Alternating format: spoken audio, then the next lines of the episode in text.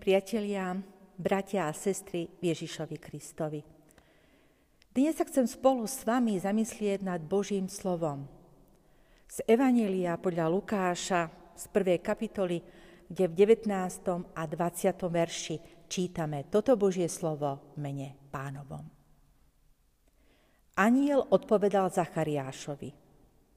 Ja som Gabriel, ktorý stojí pred Bohom a som poslaný hovoriť s tebou a zvestovať ti túto radostnú novinu.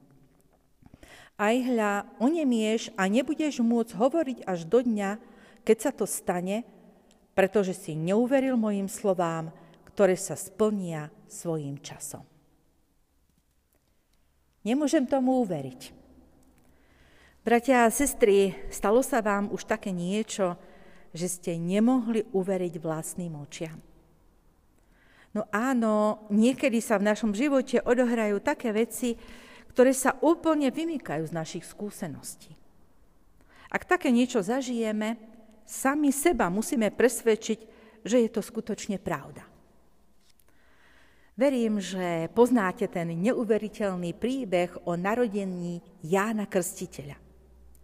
Aj my sme zažili v rodine skúsenosť, trochu podobnú tej z Evanielia.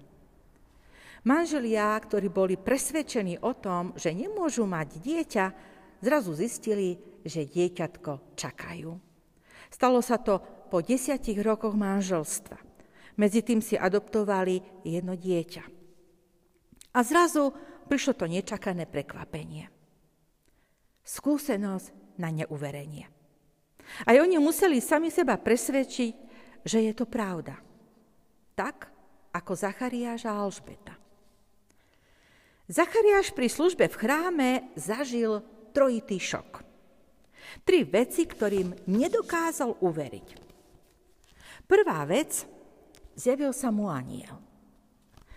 Ja viem, nám sa to zdá také prirodzené, že v biblických príbehoch vystupujú anieli.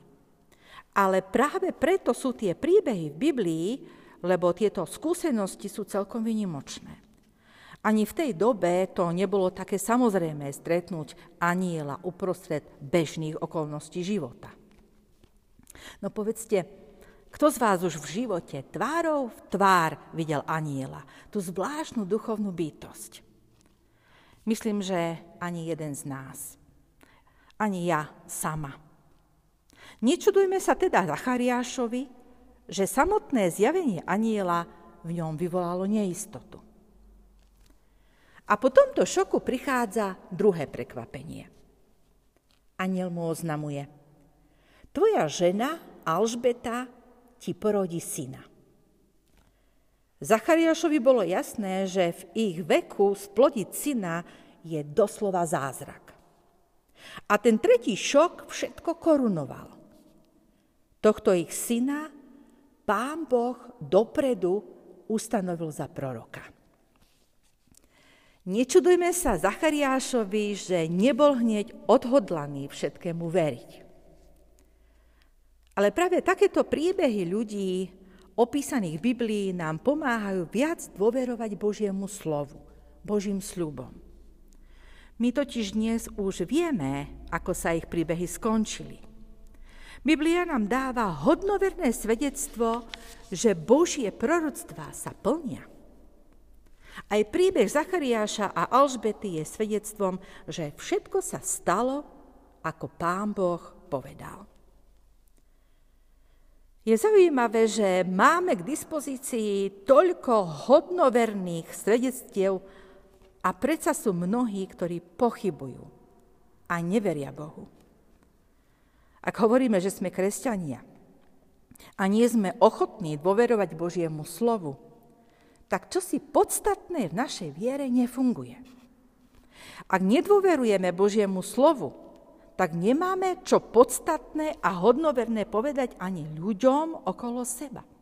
Budeme hovoriť len svoje prázdne reči.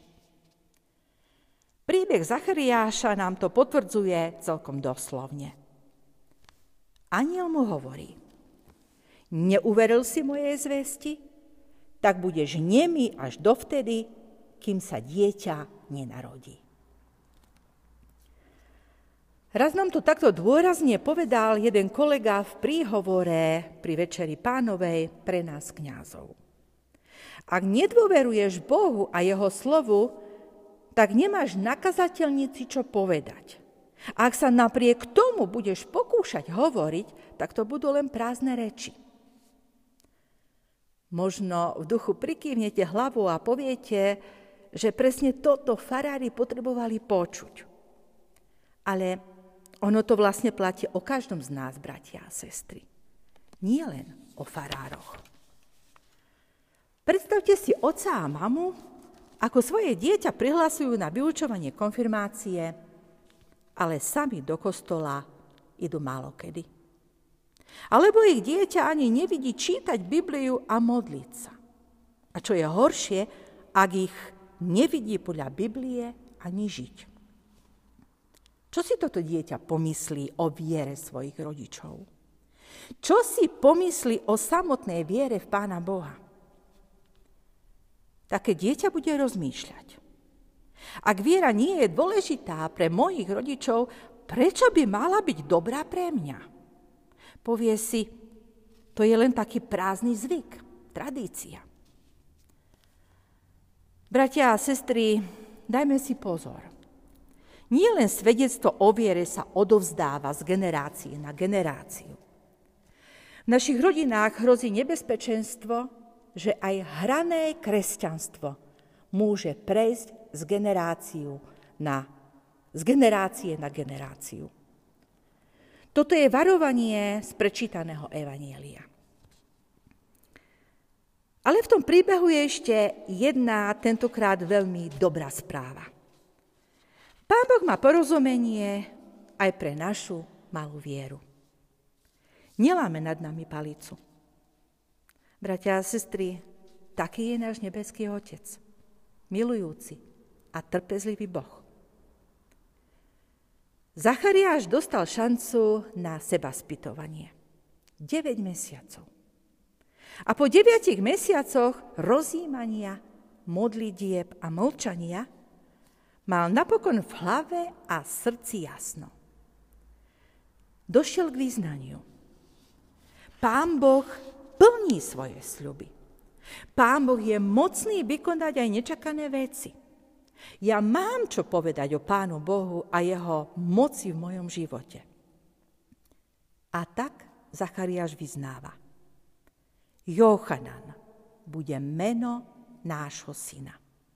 Toto meno znamená Hospodin je milostivý. Milí priatelia, je čas adventu. Nazývame ho aj tichým adventom. Skúsme aspoň na chvíľu napodobniť Zachariáša. Menej hovorme, menej sa sťažujme Bohu aj ľuďom. Menej prezentujme svoje názory a svoje myšlienky, pocity a dojmy. Viac počúvajme Pána Boha a spoliehajme sa na Neho. Lebo Pán Boh bez človeka stále zostáva Bohom. Ale človek bez Boha veľa neznamená. Prajem vám požehnané a zmysluplné počúvanie Božej zvesti. Amen. Skloňme sa k modlitbe. Drahý náš Pane Bože, Oče nebeský, sme Ti vďační za zvestované slovo. Keď ho počúvame, musíme v pokore vyznať, že aj nám je niekedy zaťažko uveriť tomu, čo nám hovoríš a posluchnúť to, čo nám radíš. Prosíme ťa, odpoznám ťažkopádnosť nášho srdca. Ďakujeme Ti, že napriek našej slabosti, Ty stále máš s nami trpezlivosť. Ďakujeme za príklad Zachariáša, z ktorého sa chceme aj my poučiť a nechať sa viesť k úprimnej viere, bez zábran a bez vykrúcania sa. Daj nám spoznať požehnanie takej viery a učiť takto veriť aj našich potomkov. Amen.